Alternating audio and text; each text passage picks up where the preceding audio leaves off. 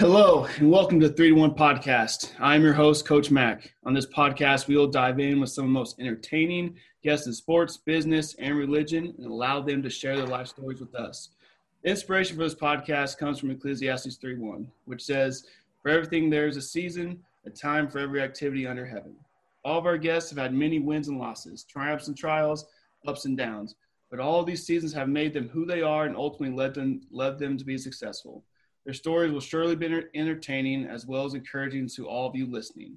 With us today on the first episode of 3 to 1 is a very special, influential person in my life, Seth Dameron, head football coach of Allan Hancock Junior College. How you doing today, Coach Dameron? Really good, really good. Just got the babies down, so uh, yeah, even better now. The most epic part of the night. Yes, yes, it is. It is always an adventure.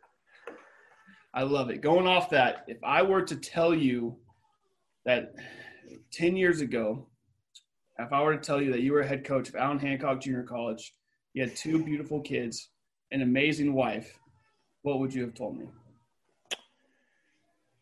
Um, yeah, you're probably accurate. I, I don't. Yeah, I don't. I don't even know what my. Uh, I actually always did kind of have the goal of having um, of being the a coach at a junior college, so that fits. Two kids, yeah, that yeah, it's I would say, well, that's not too crazy. You're probably right on, Mac. That what about the beautiful wife part? I know you found her early in your life, but oh yeah, that's a I had that I had that bagged up early. It was no that's yeah, no problem. Because I was married ten years ago, wasn't I? Wasn't I married? No, I wasn't quite married. I was engaged though, so that would just tell me good. I've I haven't screwed it up. So Okay, well before we, before I forget about this, let's go back. Let's talk about your wife. Let's okay. talk about how you met the great Danica Dameron. Okay, so let me set the stage. It's 2003 in Bakersfield, California. Okay, um, I am in the training room of um, of East Bakersfield High um, Mighty Blades. Um, yeah, in the training room, I look over, I see this girl. I hadn't seen her before. I was like, I thought I'd seen everybody at the school. I was like, dang, who is that? Mm-hmm. And um, I thought we had a volleyball game that day, and she was hanging out with one of my friends, uh, one of my friends that was a girl. And I was like, she must be from the rival, from from the other volleyball team or something. So I like kind of blew it off or whatever. Then come to find out, she's on our campus. She goes to East High. It's like what? so then I started doing what every high school you know red blooded american high school kid would have done and i started having my friends hit on her for me okay because mm. i was a coward um, but it ended up working out man um, lots of long distance along the way there's we have kind of a crazy story kind of not real crazy but yeah kind of a crazy story we stuck with it through a lot of stuff and here we are two kids living on the the sunny beaches of central california so mm. yeah well, I love it. I've met Danica a few times. Yep. Most memory I have from her is coming over to your house with all the D linemen. yeah. And watching basketball, and also helping you guys pack up a um, a moving truck when you got it. Yep. Humboldt. This is maybe weird that I remember this, but I remember her. We loaded up a dresser. Uh-huh. You guys kept all the clothes in the dresser, and it was super heavy. And like one of the drawers, one of the drawers almost fell out, and she was he was kind of embarrassed, but it was that, was a great that was a great memory of Danica. Yep. Okay, yep. so okay. let's go back to Coach Dameron. Just talk about a little bit of your early childhood, where okay. you grew up, what your parents did, and yes, give us a little backstory into your early years.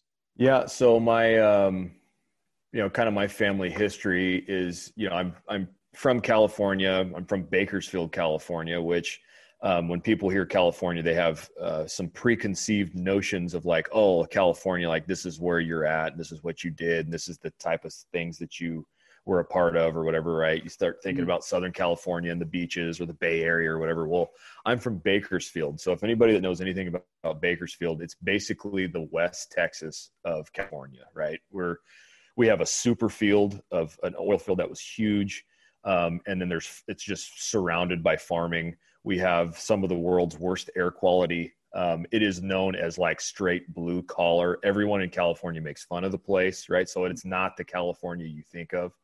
Um, but I loved every minute of it. I loved growing up there. I loved kind of that underdog mentality where you're living in a state that doesn't really give you any respect, you know, and you're kind of just this, this, uh, almost a, a dirty, hard nosed, tough, um, town. That's kind of what Bakersfield is. Um, so yeah, and then I'm, I'm the son of a coach. My, uh, my dad was a, a coach to the high school levels for a few years, and then he he got a job at Bakersfield Junior College, which is the rival of my school, Allan Hancock Junior College. Um, so he was a coach there, and he's the son of a coach who was a coach in the high school realm and was also a coach at Bakersfield College. He was there for 35 years as the offensive line coach and then the offensive coordinator as time went on. Um, so, yeah, I had a and, and, my mom is a self-employed accountant, so she worked from home. So I had a, a pretty uh, awesome childhood where I got to uh, I was got to be around sports all the time with my dad being a coach, and I was always the ball boys ball boy for the teams, and just loved football, loved loved basketball, loved loved all sports, and and then I got to go home, and my mom was always home, even though she mm-hmm. worked from home, she was always there. Um, yeah, so it was it was a great childhood, and even though I lived in kind of a a tough town, um, we had great access to all the things that are California, right? I mean, you have the mountains uh, an hour away. You could get to the beach in a couple hours. So, um, yeah, so it was. It, I no complaints about my childhood. I had an awesome upbringing for sure. So, it does sound awesome. Now, I want to make sure I hit on this. I'm gonna come back to another question here in a little yep. bit. But what when did you know since you had two generations of coaching coaches in your family when did you know and decide that you wanted to be a coach i would say at the ripe age of six roughly um, no i always knew you know obviously any any kid that loves sports when when he's young he thinks he's going to play in the nfl and the nba like i thought that's what i was going to do i was going to go both ways there right mm-hmm. um, nfl nba um, make a little make a little pocket change along the way. But no, um, I always knew, always knew I wanted to be a coach. I just I idolized my my dad and grandpa, still do really. Love them to death, and they're my biggest mentors in life. And and um, so I always knew that I wanted to coach football. Um, so um, always thought I would end up the head coach at Bakersfield College, which again is funny because I'm, you know, the the in uh, reference to your question earlier about like what I thought you were crazy if you said where I would be in 10 years from 10 years ago. That's the only thing that would be kind of crazy. It's like, whoa, rival school, huh? Wow, nice. So, um, but yeah, always knew, always knew I wanted to be, be a football coach. Love it. I love that. Maybe one day you'll be able to get the head job at Bakersfield. I don't know the situation over there, but they would be well, they're my rival, Mac. So um, I hate those guys, and I want to beat them with everything I've got. This is true. This is true. Okay, moving on. Um, okay, going into high school, I'm assuming you were athletic. Is this true? Um, I thought I was really athletic. Yeah. Um, come to find out, I was average. But yeah, I thought I was. What sports did you all play in high school? Um, I was football, basketball only. And interesting story about that. So I, you know, football was always my number one. I always loved it. And um, freshman year, you know, the the you know high school, the competitiveness just ups, obviously, right? From when you're you're just kind of playing rec ball as a junior high kid or whatever. And um, so I get into high school, played my my freshman season, went to my first practice of basketball. And you were a basketball player and a football player. You know what happens the first day when you get back from football I thought I was going to die, right? Yep. And they just ran me, no mercy, just ran me and ran me. So I went home that night and I cried. And I was like, Dad, I don't want to play. I'm done. I don't want to play. He's like, and my dad never, he was always so good about not telling me what I should do. He was just like, yep, you know, whatever you want to do, that's fine. But he said, just so you know, if you quit, you're going to regret it. I was like, Dad gummit. Seriously, Dad, I just, I just want the green light to quit you know, and I didn't quit. I stuck with it. Had the same experience sophomore year. I wanted to quit again. Ended up playing all four years, and I'm so glad I played. But yeah, those were my those were my two sports, football and basketball. You're right though. Those first, I remember in high school too when I came football, especially football when you go deep into the playoffs and then you have to come. Yep. I remember I had a week Mhm. until our first game of basketball, and I hated every minute of it. I couldn't. Oh, yeah. I was out of breath all the time when I knew I was in good shape. And it was Yep. just one of the most frustrating times. Yep, had to fake a lot of injuries through that, you know, just to get through practice. It's good. It's good I- advice for that's good advice for kids, you know, fake injuries. Get your cardio. For all the kids out there. All right. So, what position did you play in football? I was always an outside linebacker and a tight end. I mean, all the way through. Yeah, always. And I, I- part of it was because I was, um, it was an unhealthy infatuation with my my upbringing and my family. My grandpa was a college tight end. My dad was a college tight end. So I was like, I'm playing tight end, no doubt. You know, even though I mean, looking at my body type, I probably would have been better at something else. Um, but that's what I did, and I, you know, shoot, I it it uh, I went all the way through college playing that th- that position. So, but yeah, I was always a, a tight end and tight end H back, you know, something of that realm. And um, and in high school, outside linebacker, not a very good one, but I played outside linebacker. I don't know if I can see you necessarily tackling anybody. I have a, Oh man, I was so ah, that was bad. I I wish I. I wish I had more. I just wish I was more aggressive looking back at it. Now that I'm coaching on the defensive side, I was like, ugh, I would never have played for me. now you do know how to cut people. I'll, I'll Yes. So I, I would have been a good. I would have been a good cut tackler. I would have been. I would have been good at that. you've been knifed everybody. Okay. After high school, you go to Bakersfield College. Yep. Did you play for your dad? I did for one season before he got out of football. Okay. Um, yeah, for one season there, and um, yeah, so did that for, and I I was a gray shirt, so I I came out and and did the did the uh, did the gray shirt instead of a red shirt, so I could save my red shirt, and so I used it as the developmental year and did it the right way. You know, I was I was every coach's dream in that sense, where I'd never miss anything, worked my butt off, and you know just just because of my upbringing, you know. So um, did the gray shirt thing, got to play for my with for my dad for about a year, and then um, yeah, and then finished off my career there. Yep. How um now I played for my dad in high school and it wasn't always the most smooth time Yep. my dad's and I relationship. How was it playing for your dad? I know you're a little older and it's college level, probably a little different, but how was it any good It was playing for your dad? it was so short um, that it first of all I, I thought he was the best coach i'd ever been around. I just thought he was unbelievably good.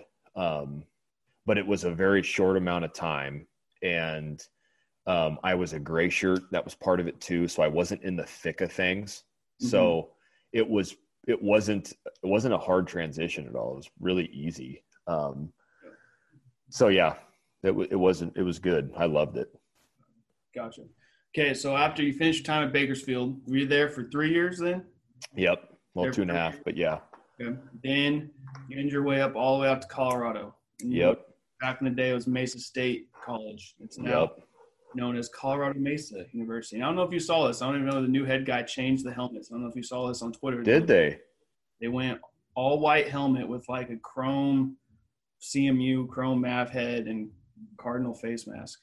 Interesting. Okay. We'll have to check it out. But anyways, Yep. you worked your way out there. Yep. How in the world did you get out to Grand Junction, Colorado? Well, I mean, I had I had a my sophomore year at um, Bakersfield. I I thought I had a really good year, um, and I was on a really good team.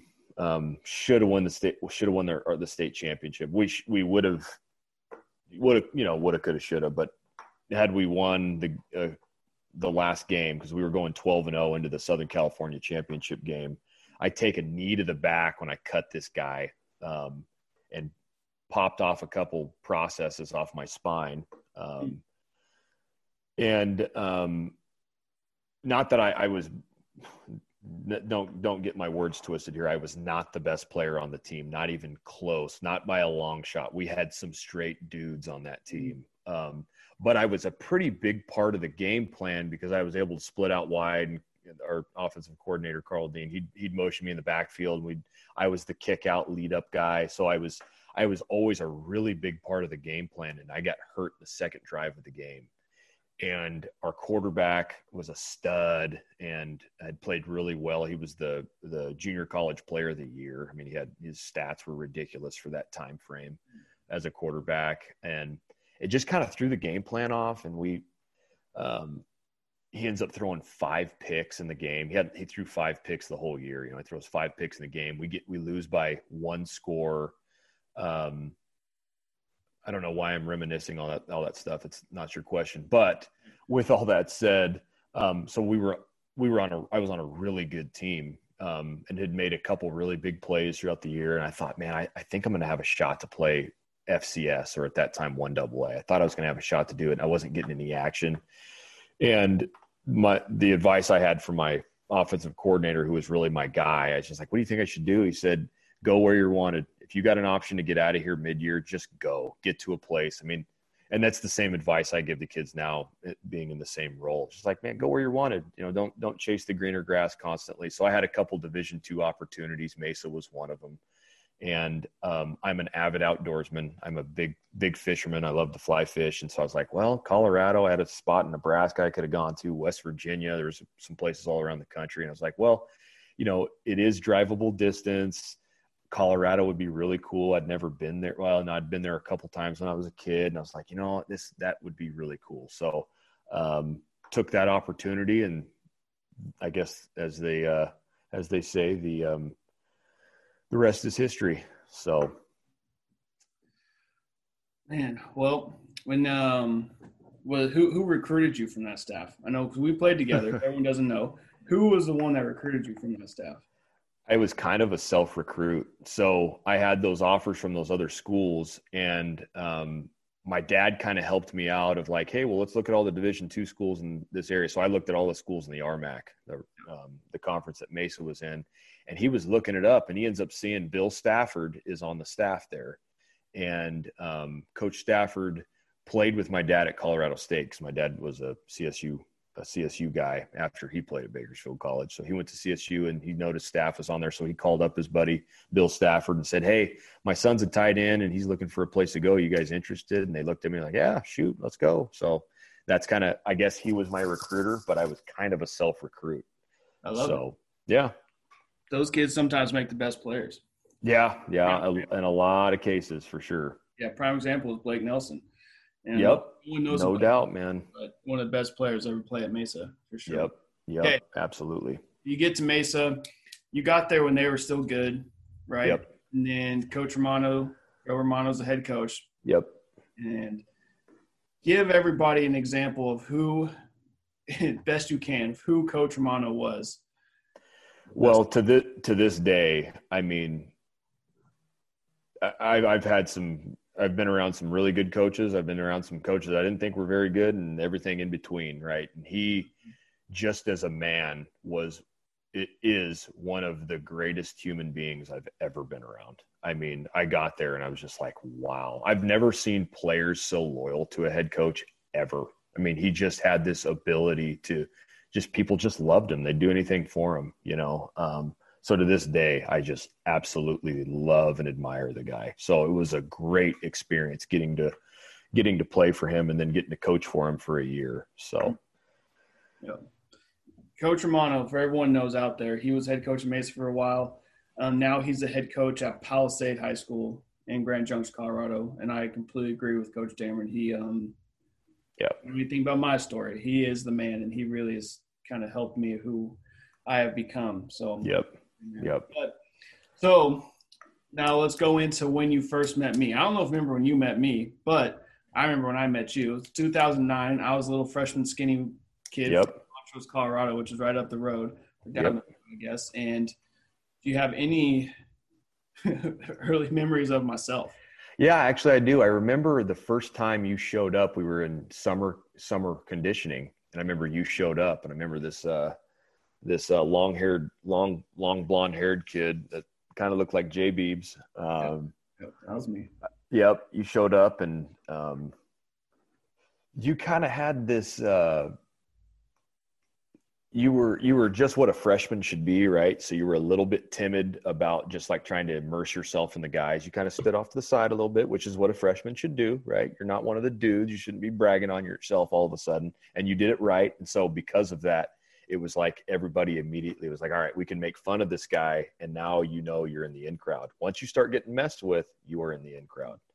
Um, and then you know, obviously we got to go against each other every day. Um, I got to go against you and Jake Edmiston, old Frosty, who was a, um, an all-American linebacker for Mesa. Um, but uh, got to get got to go against you young pups every day and in um, in practice as you guys were on the scout team. So, but yeah, that's my early memory of you. Well, yeah, for everyone knows, they all made fun of me because I did have long hair, and everyone used to call me Bieber, and they would um, it was just like during stretch lines, everyone was just yelling at me singing songs. For whatever reason, I was the one being made fun of, and it was great. But yep. that year, for everyone in 2009, I redshirted. I got to watch Coach Dameron his senior year. I got to watch him play with the. We had a really good defense. Our offense struggled because we had some young quarterbacks. But during fall camp, this is the last time I ever played full contact with Coach Dameron. Was we were having a scrimmage at Stocker Stadium. I was wearing some really cool socks that Coach Romano gave me I remember that, and some cool cleats I had just bought. And yep. Whatever reason, I got to go in against the ones, and whatever reason, Coach Dameron was in. No idea why. And it was some type of outside play, and I came running down from the middle of the field. I'd never been cut in my life playing safety. No one cut me in high school. It didn't happen. And next thing I know, I'm on my back and I can't feel my feet. My feet because Coach Dameron had cut me so hard, and I had no idea what happened. And my DB coach, Miles Coach Aber. That's all I remember.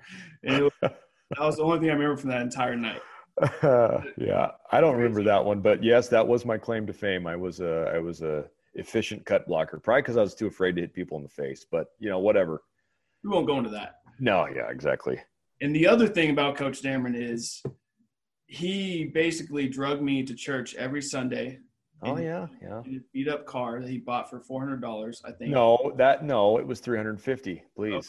Three hundred fifty dollars okay. with your iPod that had all hymns on it, and um, you used to drag drag me to this little small Presbyterian church every Sunday, drag me to FCA, and make yep. me feel guilty anytime I didn't go with him. Yep. I did that's that. a good way to that's a good way to witness to people is guilt trip them. It's the very very that's what the Lord asks you to do. It was great though, and I really do appreciate you doing that because it made me feel yep. I was hanging out with a senior, and then that's how I yep. got to know a bunch of those other guys, and I'm still friends with the older guys. Yep. Really close with older guys than I am some of the younger guys because of you and some of those other guys that were on that crazy guys on that team. But I'm still friends. Yeah, for sure. Okay, you finished playing college football. You know you want to be a coach. Yep. How did you get your foot into the door? Um, it, it, was it was because I had such a great relationship with Coach Romano. He and I had had a lot of similarities in our upbringing and our background. His dad was a coach. Um, we were both men of faith. Um, so when I was, I took one year off between playing and coaching because I had to get my teaching credential done and um, then I moved to Kansas City for six months to get married. But prior to that, I'd, I was already in conversations with Coach Romano, and he he wanted to have me on staff, and so he, I mean, he went way out of his way, and and uh, and cr- we didn't have GAs, that we didn't have funding for GAs, but he funded it to where he I was able to pay for my masters and basically my wife and my housing um, when I came back. So my first year coaching was the 2011 year. And yeah getting my foot in the door really was just because of my relationship with the head coach there. Yeah. let's okay that's awesome. Let's what was your starting salary? It was um which you know at the time you're like seriously that's um that's all it is or whatever you know that's that's not very much money. But looking at it now especially talking to some people who's who got their start and they're volunteering or whatever i was mm-hmm. making fifteen thousand dollars so um, as a you know, and then you know, also I was married too, and my wife's a nurse, so um, she got a full. Th- that's the other great part about coaching, man, is you you have so many coaching or so many connections within the community, and so um, the team docs. All I had to do was call them and say, "Hey, my wife's just got her degree. She's a nurse. Can can we get her foot in the door?" Boom, they got her in a night's position. So um, we were pretty uh, fortunate financially that God had had kind of wired some things for us even before we got there to where we never really had to worry about it money wise. So we were, like I said, really fortunate. And I was, yeah, that time I remember when you came, you left. I was no longer playing football. It's a different story, but you came back and you coached one year with Coach Romano, right?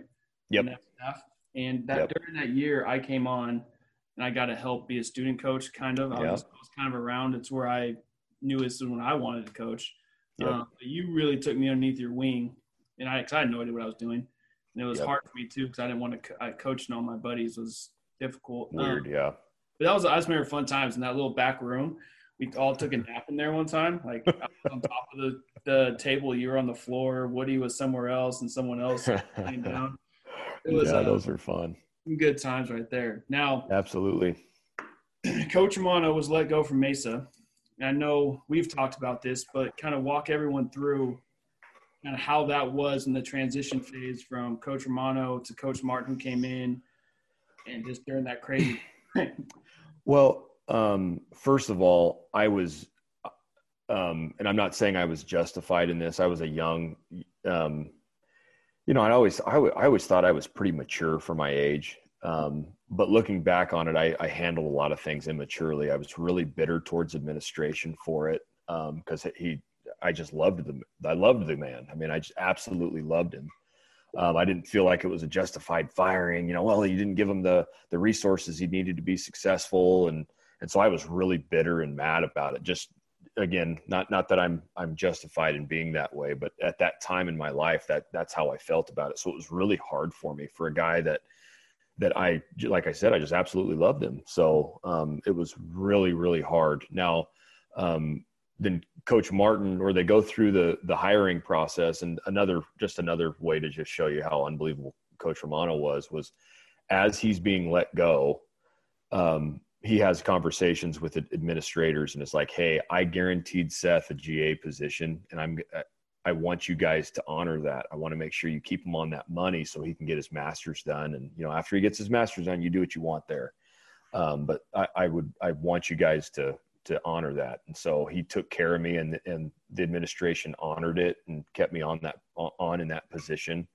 Um, and then Coach Martin came in, who I actually kind of had a prior relationship with because uh, he recruited me to Nebraska Kearney, where he was the offensive coordinator. Mm. And so I kind of knew him and um, he had it. He was really tight with one of my coaches from Bakersfield College, and so um, it made the transition a little easier.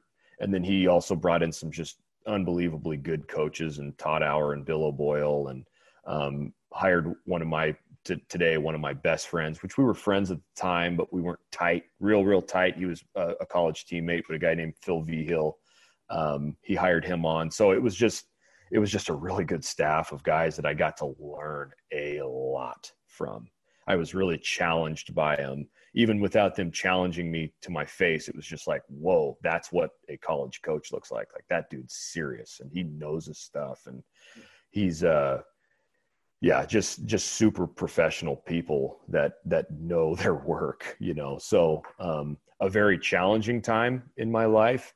Just the, the reality of what college football really is. I was really sheltered from it growing up. The California community college system is very unique in their contract structure. Not to get into too much detail, but you don't see a lot of hiring and firing. And it was like, whoa, one year. I mean, I was there for six months, and the entire staff is let go. You know. Yeah. So it was it was wild. It was wild for sure. So during this time, and I know talking to you because I was still going to school, and I'm sorry that we're all talking about Mesa, but it's where Coach oh, yeah. a lot of time together. But yep. I was still going to school. I was playing basketball. I remember talking to you multiple times, saying how we're gonna be good, just give us some time, and like yeah. running off all the bad apples on the team, going through all yeah. that. What was some of the some of like the adversity that you went through during that time? You know, especially losing a mentor, a mentor, Coach Romano, and new staff or you know not not to get into a bunch of details but but um that was one of my um, just not just Mesa. I'm, I'm just going to kind of look at my my career as a whole, yeah. um, learning to be a professional, like learning to be a coach, and you hear things and you say a lot of the right things, but you don't really do them, or you're you don't really truly believe in them, and um, I some of the things I really struggled with is when you're a player, right? You um, and this coach Romano used to talk about this all the time, but like your misery loves company, right? So you want to find something to complain about, and then you find other people that want to complain about the same thing. And that's like how you bond, right? You bond over complaining. And and really what it is, it's gossip.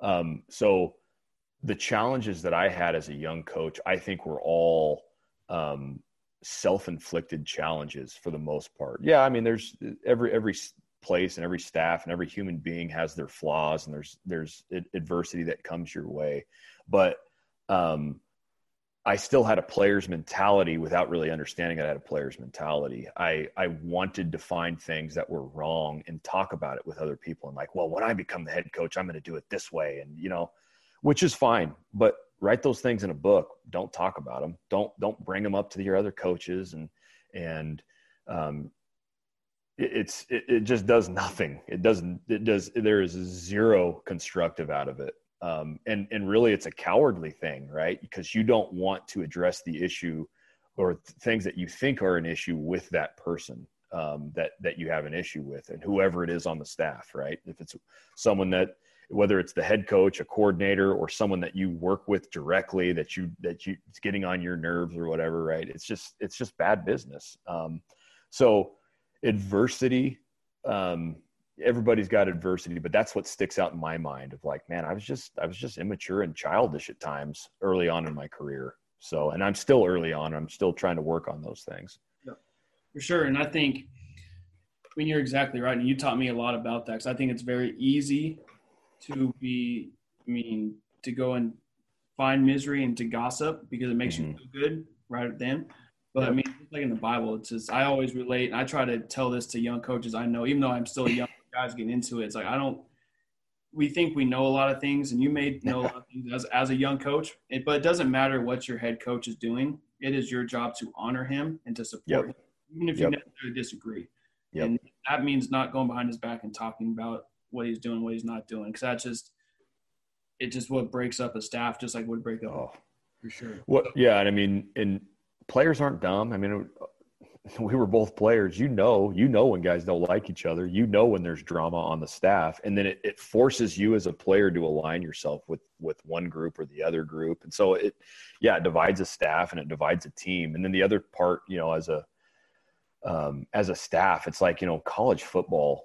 Most people spend a lot of time together. It's mm-hmm. like you get to the point, you know, and and I I started myself off so poorly because I was so bitter that the guy that I had so much allegiance to was fired. I was already kind of bitter towards everything, um, to where then then it makes you miserable to go to work. It's like why I'm getting paid fifteen thousand dollars. Why why would I you know why would you try to make yourself miserable going to work? Not that I not not to say that I was miserable going to work every day, but everybody's been in one of those situations where it gets to a point where you're like, man, I don't even want to go in there.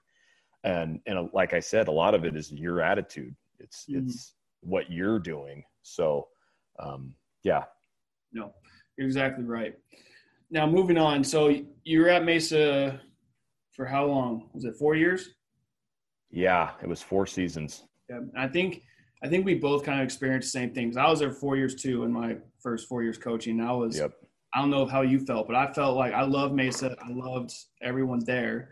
Yep. I knew everything, and I was time to go experience something new. That was yep. always that's what I wanted. I knew it was time for my career to move on. So I'm, I think that's how you felt. So you took a job at Humboldt State.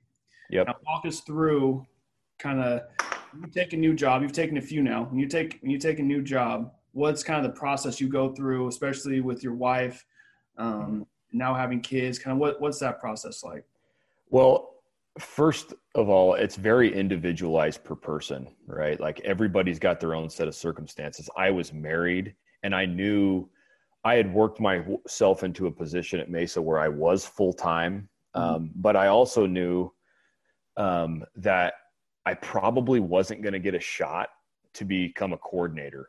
Um, and in order for me to reach our goals, so our, our personal goals as a family, um, and this is where it becomes individualized for, for each person and each, each situation. So I, we knew as our family that number one, I want my wife to stay home. I, we wanted her to be able, and that was, that's her desire. We want, we want her to be able to stay home and be the primary influencer of our kids. Like that's what our goal was. And so I knew even like I might have a chance to become a coordinator here, but even if I do become a coordinator here, I knew the salary scale and I knew that it was highly unlikely for us to be able to live that lifestyle where my wife is home with our kids all the time. So um, I actually, I, some people would think this is crazy, but I actually went from a full time position and I moved to Humboldt State, um, where I was in a part time role. So I went backwards. I went down um, both in pay, not not significant, but both in pay, but also benefited uh, in in my benefits. And so, um, but I knew, I just knew I had to make a move. I had to do something to um, open up my connection and my network, and um, just it was just the right timing. Um, we needed we, just needed to change. And and we were in that stage of life where we had no kids. And it was like well, let's go do let's let's have an adventure here. And an adventure it was man. Humboldt county of california is a crazy place. Anything you hear about it amp it up a, a couple notches because it's a crazy place.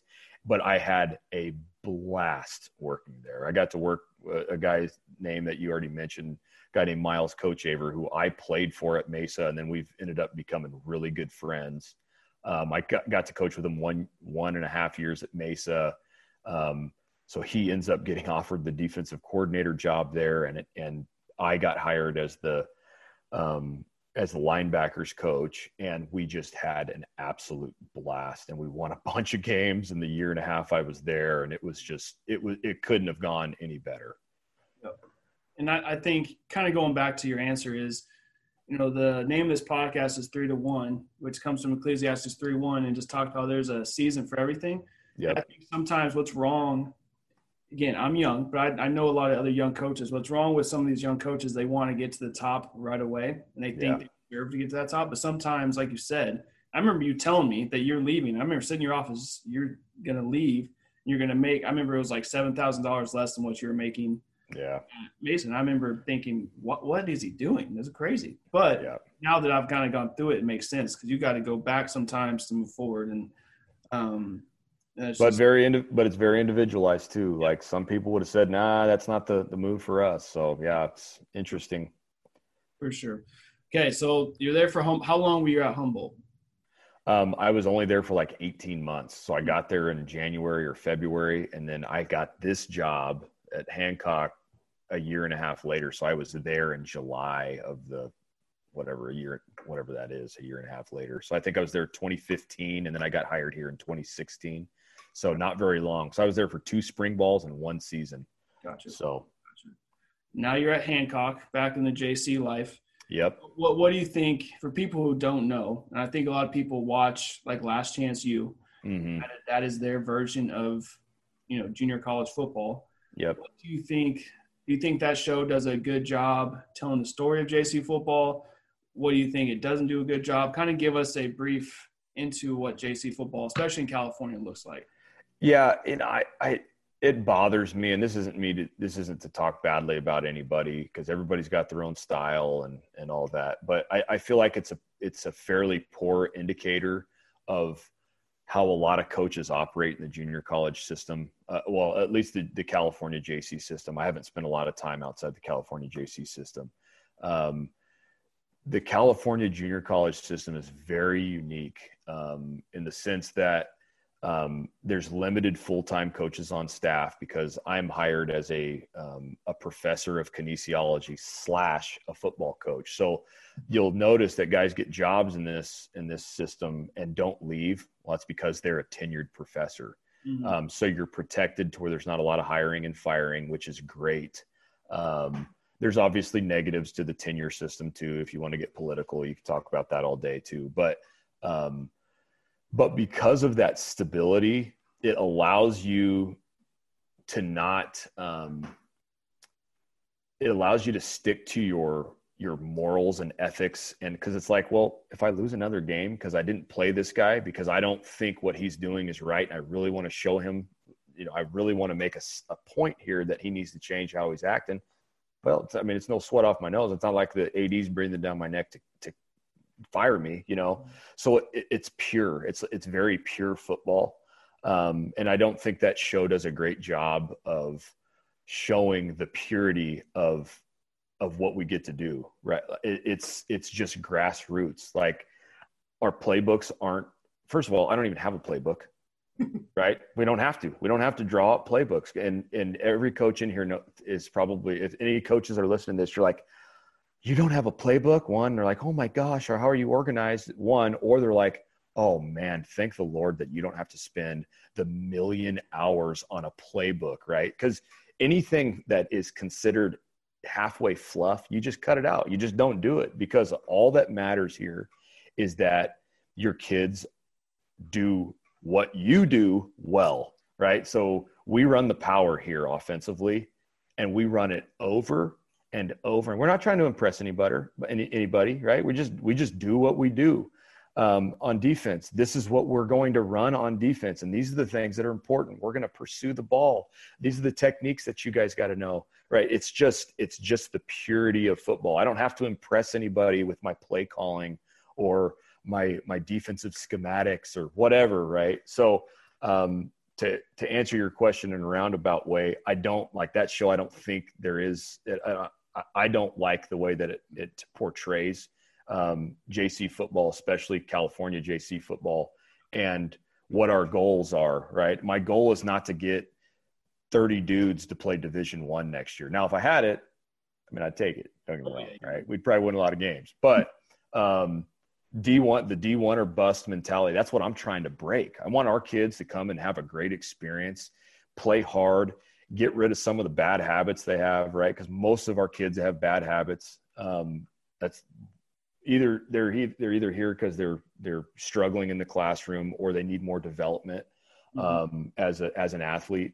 And so, you know, for the the vast majority of kids that have grade issues, a lot of other issues go along with that too, right? I mean, we see it all the time in the coaching profession. That usually means that they're they're lacking some accountability or time management skills or whatever. So that I mean that that's what we're about. We we bring kids in and we we take their baggage and we try to work with them on it. Some of them fix it and figure it out, and some of them don't. Um, but it's it's a great level. It really is, and you can have a large impact on kids in a really short amount of time. So.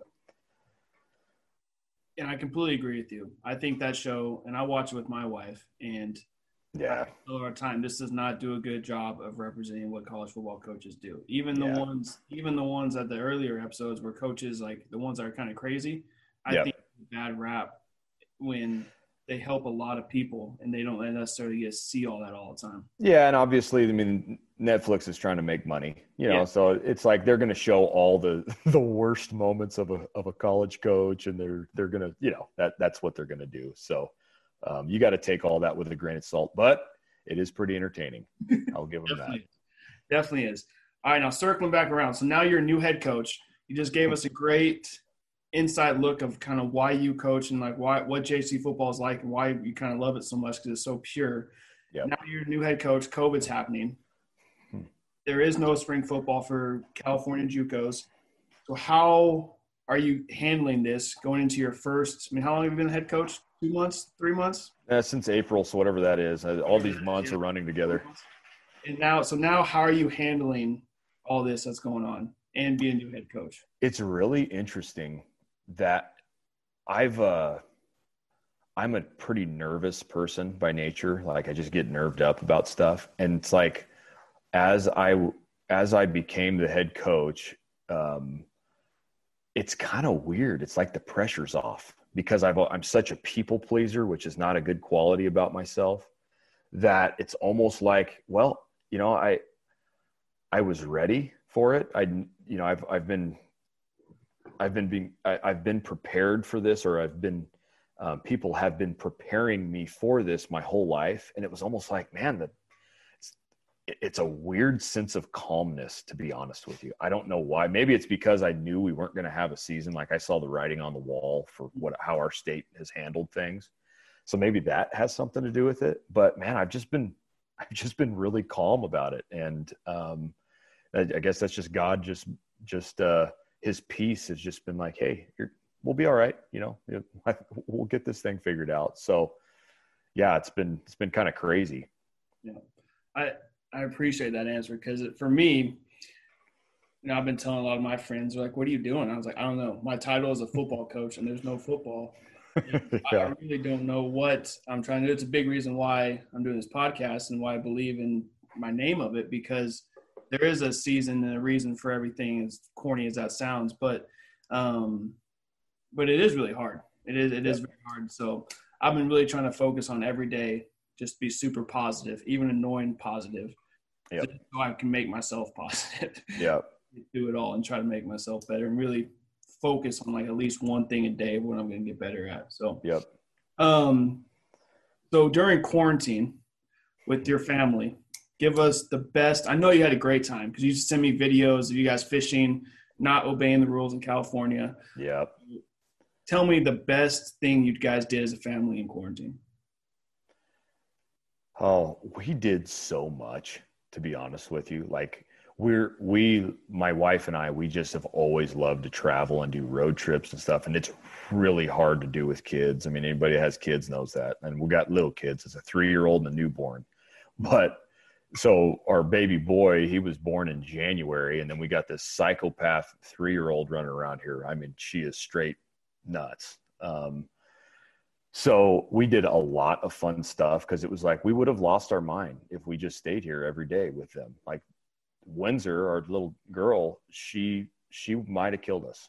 So um, yeah, we did a bunch of really we did a bunch of stuff that was fun. Um, we went on a bunch of like little mini trips that was legal for us to do because we weren't going and staying in hotels or anything. We had a bunch we have a bunch of family hookups like hey, we can go stay here, we can go stay here. I would say the funnest place we went was probably we went to Mammoth uh, Lakes, California. I got to stay in my cousin's family's place over there, and um, we just spent a whole week there. And families are going to think we're crazy because we got those kids who don't really like car rides, and it's a seven-hour drive to get there. Mm. Um, which we broke it up. We stayed in Bakersfield on the way and saw my, my mom and dad. But yeah, we went up to Mammoth and we did we we uh, we did little day hikes with I had Windsor on my back and a backpack and Danica she had Deacon strapped to her on on the front of her and we just had all just bunch of just baby and kid stuff strapped to us. We're hiking up in the mountains and going fishing and Windsor just looked like a wild woman the entire time. She just had fish and fish slime and dirt in her hair and it was just a blast. We had so much fun. That's awesome. That is awesome. I, I I appreciate that. And I remember, I just remember showing Chaz, my wife, all these different videos of you guys doing stuff. I was telling people, I was like, man, I wish I had a family right now as a coach. Because I know it's a good time. I, I, never get. I wish I had family. We could go do all these things I never got to do. So we were very jealous of people who had kids because I know as a coach, we never get this time back ever again. Yep, I know. I know. That's what I've been thinking the whole time. You know, I'm I'm the son of a co- coach who is the son of a coach. It's like I I don't know what to do with a fall off. You know, it's like we've never I've never got to do. Actually, I got I know exactly what to do with the fall off. I got all kinds of ideas in my brain, but um, but yeah, it's just it's an anomaly. So I'm I'm I'm trying to see this as as just what you said. Like I'm never going to get this time again, man. I'm never going to have a fall where I can just hang out with my family, you know. So it's been it's been really good. It's it's been really hard at times, but looking back on it for us, you know, praise the Lord, I haven't lost my job or taken a pay cut or anything. Um, feeling for those people that have um, that have had to deal with those things, but um, yeah, we've been we've been fortunate, and so it's like, man, we gotta I gotta look at it like it is, man. I've got to spend an unreal amount of time with my wife and kids, so I'm really excited that we started workouts this week, so I can get out of the house some. so I was about to lose my mind. So, I love it. All right, I got last question, or I got two more questions, but um, okay. one of my favorite memories with Coach Dameron is we went and worked a camp in Wyoming. Oh yeah, great time you know, I was coaching with Coach Dameron. We the camps like went. I can't remember what they went, but I think they went like I don't know what, but it was like three days. And we had two days off, and we got went back up there for another three days. Yeah, did is he he forced me to go camp. yes, I did. We went and Yep. camped out in Wyoming, and we fished all day, and then we slept in Mhm. sleep bags underneath the stars, and then we'd fish all day, slept underneath the stars, and it was a great time. It that was, was a great memory. it was it, it was. I remember We hammered them too, man. We caught a lot of fish. That was did. and I- awesome. I- we were so deep in there. I thought mountain lion was gonna come get me. It, it was it was some some sketchy terrain, but it was beautiful. It was cool. That was cool. Wait. I know we I know you love to fly fish. What is where's your favorite place to fly, fly fish? Mm. Let's just say in Colorado. I want to go in Colorado. Favorite place to fly fish. Oh, that's that's an easy one for me. The Gunnison River, East Portal of the Gunnison River, which is down in the depths of the Black Canyon. Uh, it's I absolutely love that place. Now, there's a lot of great spots, man. Oof, I love fishing that state, but that that has a lot of sentimental value to me. I love that place. Mm. Have you ever floated down the Black Canyon? Um, no, I never got to do it. I've I've been down in the uh, I've been down those areas. I've hiked down in a lot of those areas, and and but no, I never floated it because you would never give me the hookups that you had in Montrose that would have floated me down for free. Yeah, I was poor talk- at the time, so You're talking to the wrong person. You, you know you know who you need to talk to. I know I'm still I'm just bitter towards the Alexander family in general. So Gotcha. Well, one day we'll go back. One day, Okay. maybe this fall. Who knows? Let's say the word. I will be there for a float. All right, last question. I think this is very important and it's it's very dear to my heart. Means a lot to me. So this time there's a lot of things going on in this world that are just discouraging, a lot of hate out there and just just rough it's just a rough time to be especially a young a young student athlete or anybody really. So what is like some hope and encouragement that you can give us kind of leading off in this podcast, the first episode and just to end this episode? What is some just some hope and encouragement you can give us?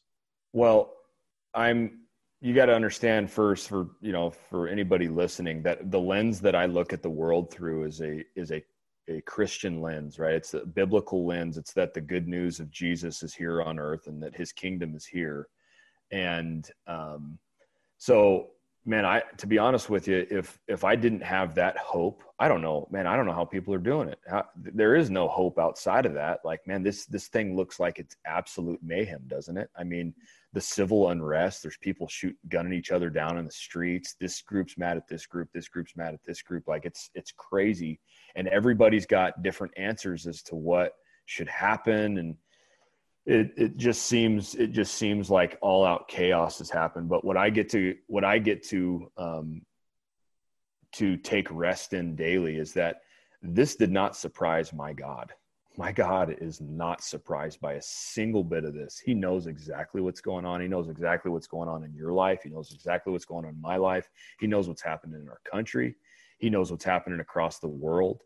Um, and it's all a part of his plan. And um, he promises that this is for our good but even more than that for his glory. And it's for the good of those who who are in relationship with him. So um, i'm in relationship with him. Um, I, I don't do a good job of that relationship sometimes but um, that, he died for that too. Jesus died for that too. So my words of encouragement are man the god of the bible has never been surprised by any wicked thing that's ever happened and he's he, he's got it absolutely under control. Um, and the more the more of us that can that believe that and can preach that and can sh- and can spread that love to others um, that that will take care of it all right so um, that would be that would be my encouragement Sorry. I love it. I don't think I need to say anything else, but you're exactly right. If we don't have hope in him, if I don't have hope in him right now, I don't know. I don't know how people live, honestly. Yep. Exactly what you said. Well, thank you, Coach Dameron. Thank you for being the the first of hopefully many people Mhm. on 31 podcasts with Coach. Yep. Um, I really appreciate it. I think you have meant more to my life than I think you'll ever know. You helped me get into the profession when I had no idea what in the world I was doing. And you kind of guide me into it, and I'm still in it for however for whatever reason I'm still in it. So you yeah had a deep, deep impact to my life, and uh, I look up to in very many in many ways. So thank you. Thank you. Thank you. Thank you. Thanks for having me. It was fun. We'll, well do it again sometime. Hope I didn't take too much of your time so you can go back and uh, go enjoy your beautiful wife now that the kids are down. Absolutely. This is the this is a precious time of day. You get to take some deep breaths. So love it. Well, thank you, Coach Dameron, and everyone out there. We'll see you again on the next episode of Three One Podcast.